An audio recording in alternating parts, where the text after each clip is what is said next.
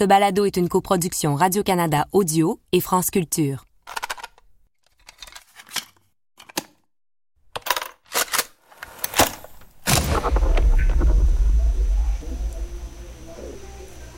Bonjour, euh, je m'appelle Jacques Méry. Et le but de cet enregistrement est simplement de vous faire connaître les conditions de vie exactes qu'avaient les détenus à l'unité spéciale de correction. Quand un détenu arrivait à l'unité spéciale de correction, vous précisait que pendant deux mois, vous n'auriez aucun droit. Puis on vous précisait aussi qu'il fallait jamais parler. Que pendant deux mois, vous n'auriez jamais le droit de parler. Québec, année 1972. Jacques Mérine parle de son séjour à l'unité spéciale de correction du vieux pénitencier de Saint-Vincent-de-Paul, situé un peu au nord de Montréal, où il purge une peine de prison dans un univers particulièrement difficile. Le détenu qui vit à l'unité spéciale de est enfermé dans une cellule en ciment. C'est-à-dire que tout ce qu'il voit, c'est quatre murs de ciment, un mur de ciment au-dessus de lui et une porte fermée complète. Ce genre de cellule donne un peu l'impression, vous savez, d'une boîte d'un carton d'allumettes. Si on mettait une mouche dedans avec un petit trou pour la faire respirer, c'est à peu près le genre de conditions de vie qu'on offre aux détenus de l'unité spéciale. On lui laisse la lumière 24 heures par jour. Motif sécurité. Jacques Mérine est à l'époque un criminel encore inconnu en France, mais qui est en train de se construire une réputation ici au Québec, notamment depuis qu'il s'est évadé d'un pénitencier de haute sécurité. Tout ce qui est inhumain, en fin de compte, est toujours motivé par des motifs de sécurité. Sécurité qui, en fin de compte, prouve qu'elle est stupide, parce que s'il y avait eu sécurité, je ne pourrais pas vous parler aujourd'hui. C'est au Québec que la carrière criminelle de Mérine va prendre de l'ampleur. Enlèvement, braquage, évasion, meurtre. Révolté par ces conditions de détention, c'est aussi à cette époque-là, sur le nouveau continent, qu'il devient un véritable personnage médiatique. À bien des égards, le parcours de Mérine au Canada ressemble à celui qui le rendra ensuite si célèbre en France. Il me semble donc important de commencer par fouiller cette période de sa vie qui est, peu de gens le savent, le véritable début de la carrière de Mérine dans la grande criminalité. Vous créez des monstres criminels. Et méfiez-vous des monstres criminels car quand ils sont intelligents, c'est grave. C'est grave pour la société. Je, personnellement, je suis pas réhabilitable, je le sais. En moins de dix ans, de ses premières apparitions publiques au début des années 70 à sa mort ultra médiatisée à Paris en 1979, le parcours criminel de Jacques Mérine est une succession d'actes de violence accompagnés d'une notoriété de plus en plus grande. Jacques Messrine, l'ennemi public numéro un. Messrine, l'ennemi public numéro un. Le gangster français le plus recherché par la police. Jacques Messrine, né le 28 décembre 1936 à Clichy, alias Alain Corniot, alias Roger Lenoir, alias Paul Tourel, alias Bruno Dansereau, alias Monsieur Tout. Vous le reconnaissez C'est Jacques Messrine. Enfin, pas vraiment. Celui que vous voyez est un acteur, parce qu'aujourd'hui, son nom n'est plus à la une des journaux, mais sur les affiches de cinéma. Mon nom est Stéphane Berthomé et vous écoutez Mérine, l'orgueil et le sang. Premier épisode, créer son propre personnage.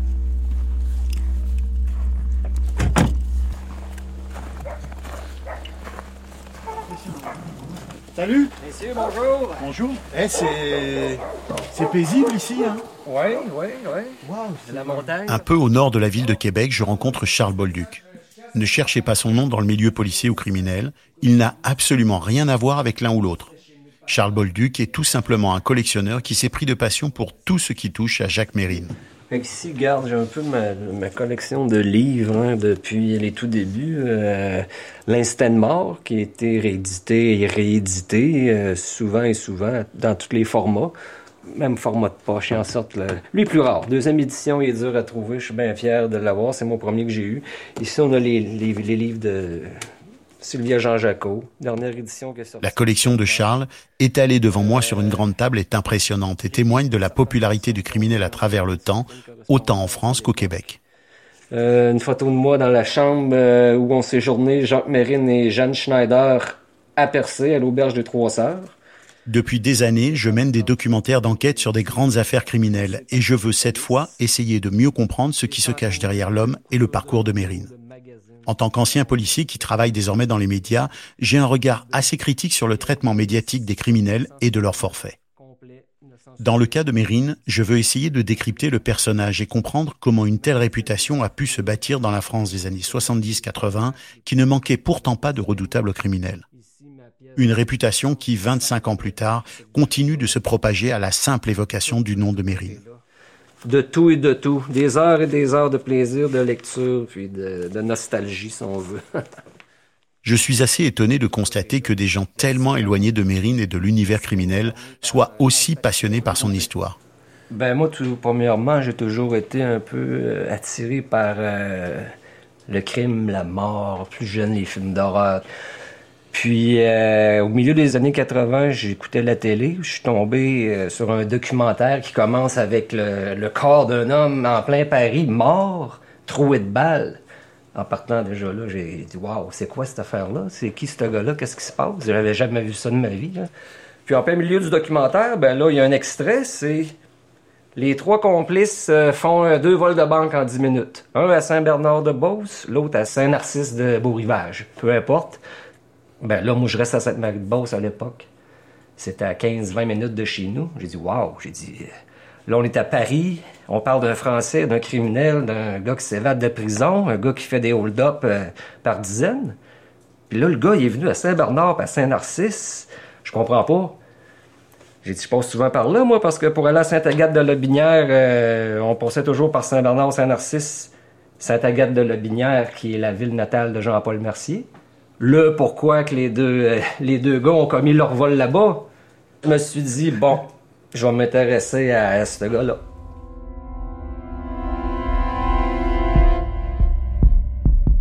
Jacques Mérine, comme le prononcent ses proches, ou Messrine, comme le disent de nombreux médias et policiers. Une dualité dans le nom qui cache peut-être autre chose dans l'histoire de Jacques et de Mérine. C'est ce que je tente de découvrir en essayant de mieux connaître l'un et l'autre. Mérine est quasiment devenu un mythe du monde criminel, à la fois dans les médias, mais aussi dans le milieu policier au sein duquel j'ai longtemps travaillé.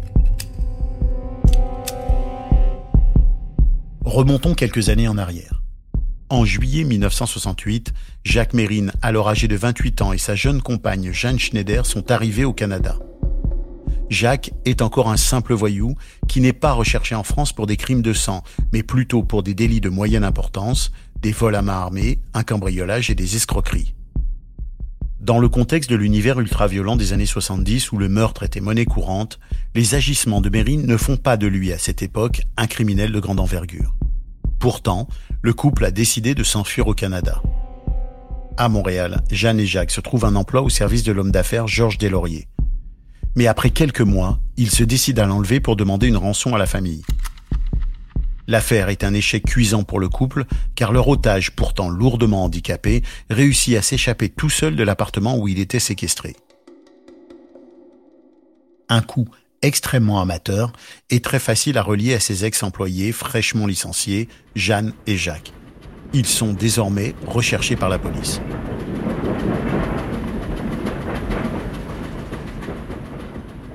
En juin 1969, Jacques Mérine et Jeanne Schneider prennent la fuite en train en direction du village de Percé, en Gaspésie, à l'est du Québec. Je prends contact avec Pascal Alain, historien spécialisé qui a déjà donné des conférences sur le passage de Jacques Mérine dans sa région et qui connaît très bien le contexte de l'époque. La planète est en ébullition. C'est la guerre du Vietnam, c'est mai 68. C'est le printemps de Prague qui a eu lieu aussi en 1968. C'est Martin Luther King. C'est le Black Panthers de Malcolm X. La jeunesse du monde entier se donne rendez-vous à Kathmandu au Népal. Euh, la jeunesse nord-américaine se donne rendez-vous à San Francisco, capitale de la contre-culture. Alors si on est moins friqué et si on est jeune québécois, ben, le lieu de rassemblement devient Percé. On se dirige à Percé à l'été 69. C'est précisément vers ce village très animé que se dirigent Jacques Mérine et Jeanne Schneider.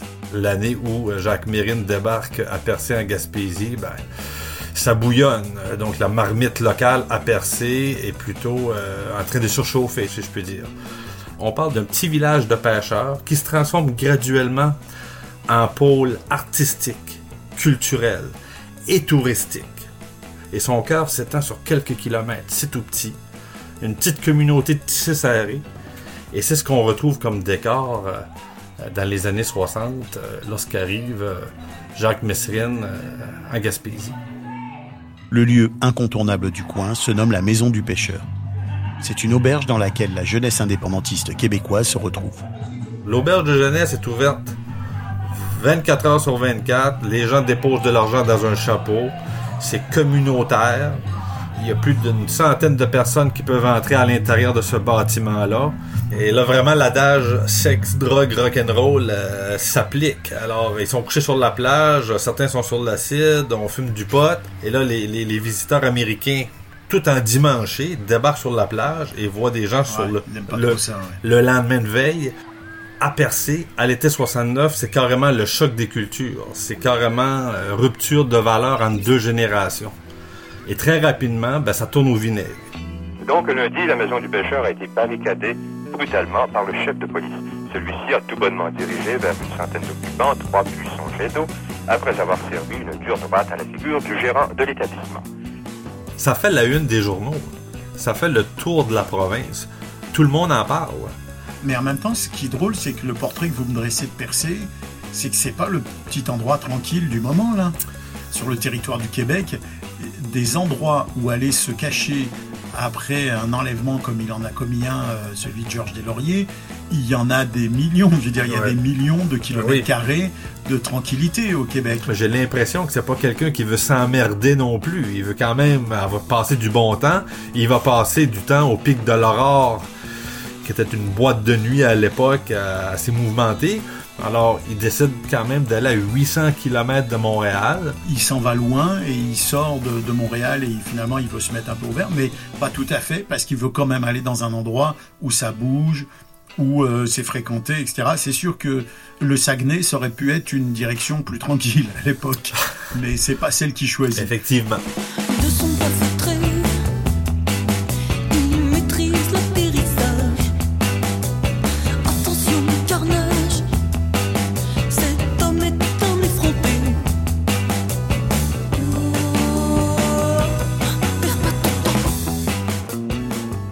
La décision de Mérine et Schneider de venir à Percé, au lieu d'aller se cacher au fond des millions de kilomètres carrés que compte le pays, permet de comprendre que la discrétion n'est pas nécessairement leur priorité. Et d'ailleurs, c'est durant ce séjour, au beau milieu de l'été 69, que le couple Mérine et Schneider se retrouve impliqué dans une affaire criminelle retentissante.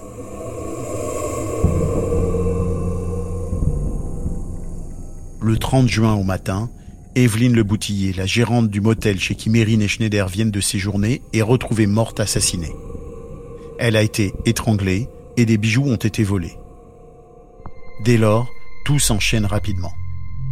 Tandis que les enquêteurs orientent leurs recherches vers le couple, Jacques et Jeanne s'en vont aux États-Unis. Un départ qui a tout l'air d'une fuite. Ils y sont arrêtés deux semaines plus tard et sont rapidement reconduits au Québec où ils sont remis entre les mains des policiers. C'est alors que se produit un événement qui est probablement l'un des moments cruciaux de la naissance de Mérine en tant que personnage public. Pour la toute première fois de sa carrière criminelle, Jacques Mérine se retrouve à son retour au Québec face à des journalistes avides d'en savoir plus sur ce bandit français et sa compagne, suspect dans une sordide affaire de meurtre au Québec. À son arrivée à l'aéroport de Montréal en août 69, Mérine va se servir de la situation à son avantage en s'adressant aux médias attirés par son histoire. J'ai parlé de cette scène assez surprenante avec Philippe Roisès, un auteur et réalisateur de documentaires, qui a entre autres écrit un livre sur Mérine. On a l'impression que ça a été comme un point tournant dans le Mérine médiatique. C'est une sorte de charnière. Ah, mais c'est évident. Enfin, je veux dire, avant ça, Mérine, il a euh, deux entrefilets dans la presse locale, euh, près de Louviers et du Neubourg, où il avait fait euh, quelques coups, mais c'est tout. Quand, quand il arrive et qu'il voit quelques photographes et quelques journalistes et qu'il leur dit euh, Je vais demander aux policiers qui m'installent euh, une- un petit truc là euh, dans, dans un couloir, on, on va faire une conférence de presse. Il connaît pas Raymond Daou encore? C'est à ce moment-là, en effet, que Jacques fait la rencontre de celui qui jouera un grand rôle dans la médiatisation de Mérine. Il s'agit de Raymond Daou, qui est avocat, mais aussi propriétaire d'un journal spécialisé dans l'actualité criminelle, Photopolis. Raymond Daou, euh, homme prestigieux, habile. Alors, il y, a- il y avait deux solutions avec un, un tel homme. Soit c'était la course à l'ego, soit il tombait euh, réciproquement amoureux l'un de l'autre, tellement euh, il- chacun pouvait apporter quelque chose à l'autre en conseil. Et euh, il est clair que Daou avocat, Daou patron de presse, et quelle presse? Le plus grand journal, euh, sur euh, les affaires de criminalité et de justice. Enfin, vraiment, euh, c'est du pain béni pour Mérine.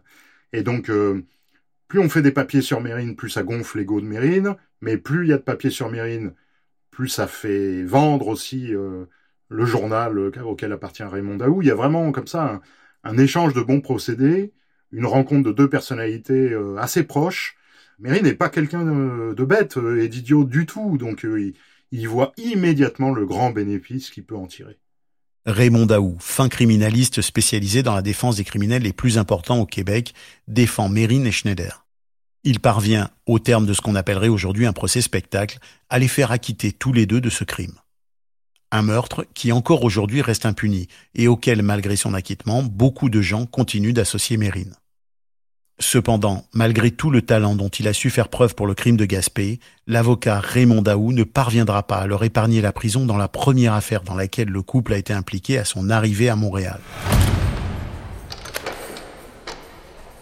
Jacques Mérine et Jeanne Schneider purgent actuellement des sentences respectives de 10 et 5 ans de prison par suite de l'enlèvement du millionnaire Georges Deslauriers de Saint-Hilaire en 1969. Quand on examine attentivement, comme je l'ai fait, le parcours criminel de Jacques Mérine, on constate que c'est au Québec qu'il développe l'une des particularités criminelles qui fera ensuite sa réputation, les évasions. Durant sa brève détention à la prison de Percé, Mérine trouve le moyen de s'évader et de libérer Jeanne Schneider pour une cavale de courte durée. Une évasion qui n'a rien d'un exploit, puisque Mérine a profité de la naïveté de l'unique gardien du quartier des hommes pour l'enfermer à sa place dans sa cellule. Le gardien m'a raconté que Mérine lui a simplement demandé d'entrer pour vérifier la toilette qui ne fonctionnait plus, avant de s'emparer de la clé, imprudemment laissée sur la serrure. Mérine et Schneider sont très facilement repris à cause de la fumée d'un feu qu'ils ont allumé et qui a conduit directement les policiers jusqu'à eux le lendemain. Peu après, Mérine est détenu dans un lieu bien plus sécurisé, la prison d'Archambault. Pierre-Marie Lagier y est un jeune criminologue qui y mène alors des recherches je vais faire un groupe de thérapie une fois par semaine avec ces multirécidivistes.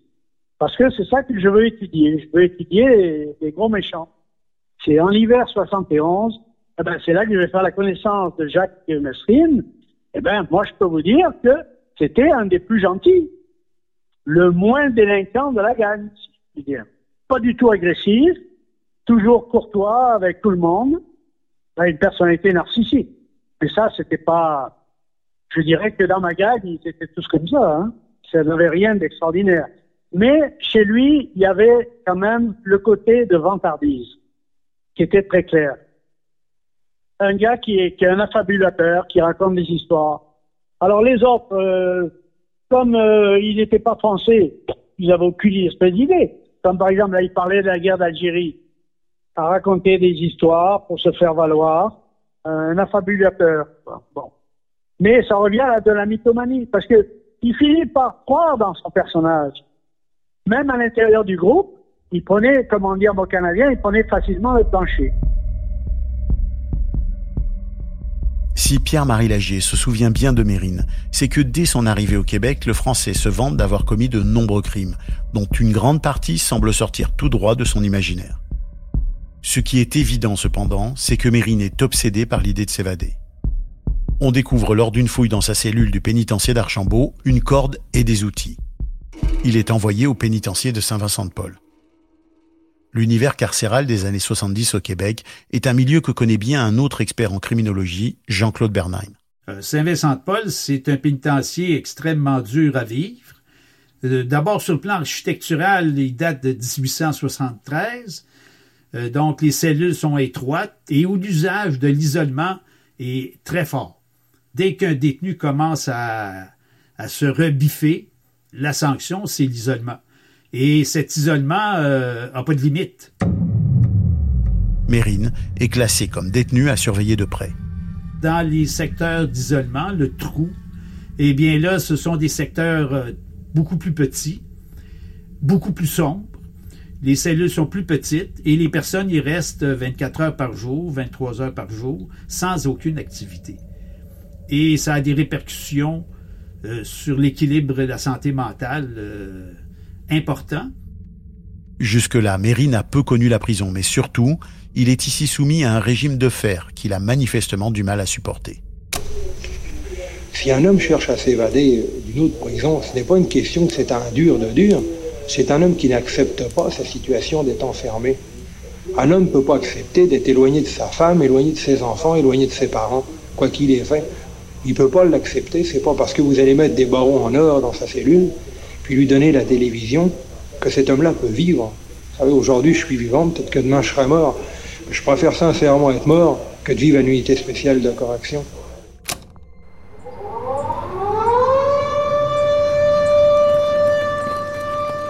Le 21 août 1972, Mérine s'évade avec une poignée de complices du pénitencier de Saint-Vincent-de-Paul en coupant la clôture de l'enceinte avant de s'enfuir en voiture.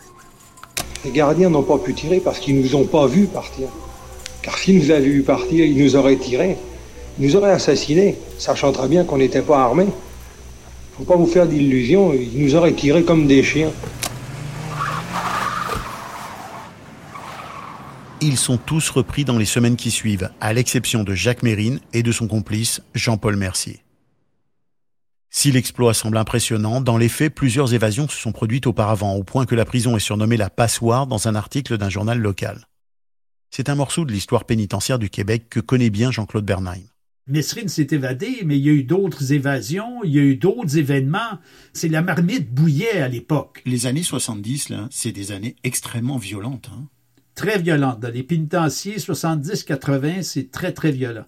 Les suicides sont très nombreux, les homicides entre détenus très fréquents, euh, des prises d'otages très nombreuses, sans compter quelques émeutes. Donc euh, oui, ça a été euh, une période très, très agitée. Dans les années 70, au Québec comme en France, le milieu pénitentiaire fait face à un mouvement de contestation assez inédit. Mérine adresse alors des cassettes audio au journal Photopolis, dirigé par son avocat Raymond Daou, qui lui offre une formidable tribune médiatique. Bonjour, euh, je m'appelle Jacques Mérine. Photopolis publie aussi plusieurs articles sur les prisons, et en particulier sur l'unité spéciale de correction. C'est un sujet important pour l'avocat Raymond Daou qui se sert de Mérine comme d'un porte-parole pour médiatiser sa cause, comme il le raconte dans cette entrevue datant de 1972. Nous avons des témoignages qui corroborent la version donnée par euh, Mérine euh, au sujet des euh, abus flagrants et du scandale qui existe à l'unité spéciale de correction. Et on n'a pas le droit de cacher la vérité au public. Daou participe à l'époque à un comité mis en place pour mettre fin au système des unités spéciales de correction. Nous, nous avons formé ce, groupe euh, parce que les dénonciations de Mérine sont très précises, sont très graves, sont très sérieuses et il faut évidemment que la vérité éclate et nous entendons la faire éclater. Un disque vinyle des enregistrements de Jacques Mérine a même été réalisé et vendu par Photopolis au Québec. On y entend pendant presque une heure un Jacques Mérine qui semble beaucoup s'écouter parler. Je pense avoir une parole d'honneur malgré que je sois un valeur. Je peux vous affirmer une chose. La chambre à gaz à l'unité spéciale de correction, elle existe. J'ai vu des gars en sortir, et puis dans un drôle d'état. J'ai vu un petit gars qui est condamné à prison à vie, je ne sais pas ce qu'il a fait, ce n'est même pas à moi de le juger, revenir le visage complètement brûlé par les gaz. Jacques Mérine, qui vient de s'évader de Saint-Vincent-de-Paul, interpelle les politiciens.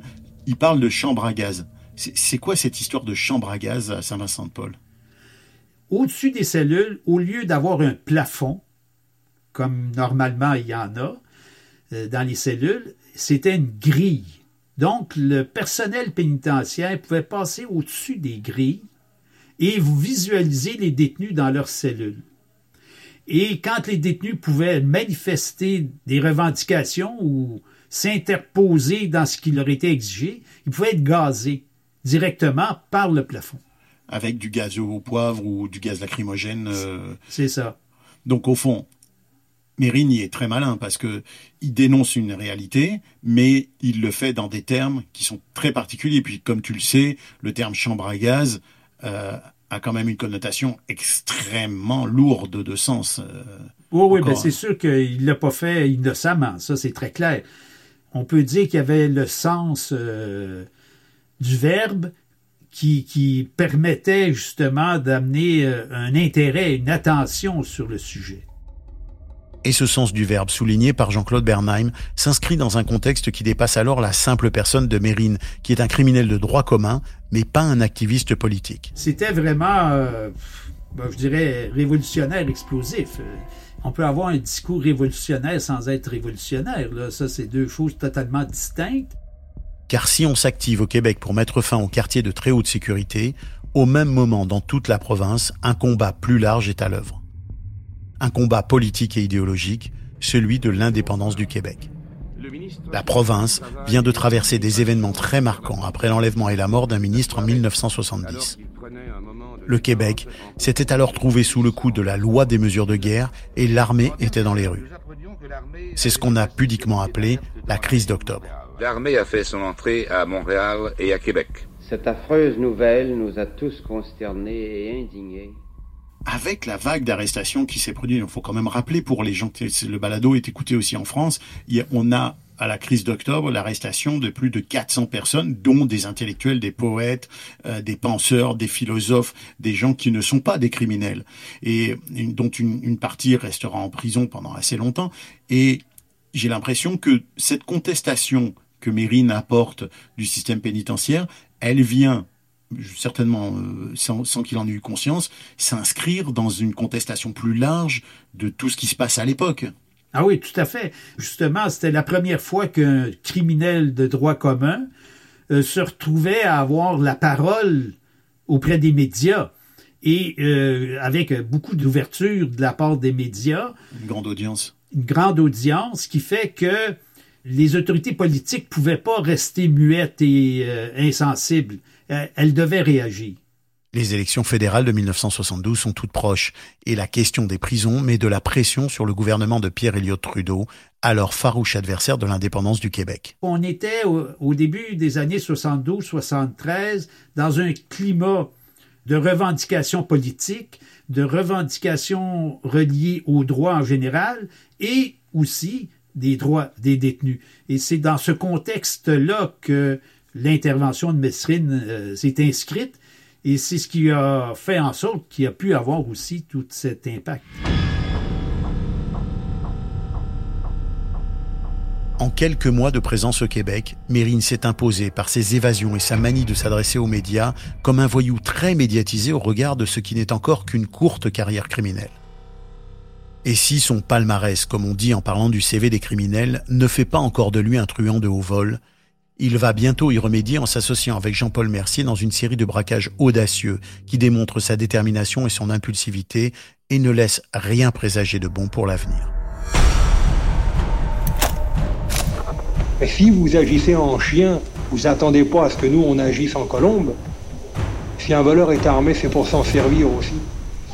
Si vous laissez l'unité spéciale de correction ouverte, si vous l'acceptez, monsieur les journalistes, le public en général, je vous rends responsable, moi, personnellement, de tout ce qui peut arriver pour la faire fermer. Si vous voulez du spectaculaire, vous allez en avoir du spectaculaire, puis du spectaculaire gratuit.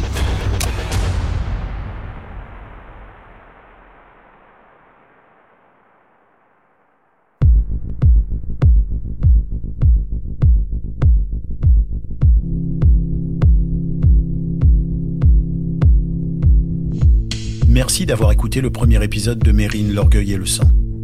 Je suis Stéphane Berthomé, j'ai scénarisé et animé cette série qui est réalisée par Cédric Chabuel. Cette série est une coproduction Radio-Canada Audio et France Culture. La suite au prochain épisode. Deux mecs avec une voiture, avec euh, un petit peu d'armement, contre cinq miradors. Il volait une banque d'un côté de la rue, il traversait la rue et il prenait le temps d'aller commettre un autre vol à merveille.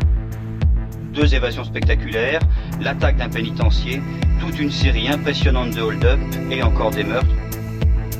J'ai été foudroyé par une sorte d'attirance et de confiance.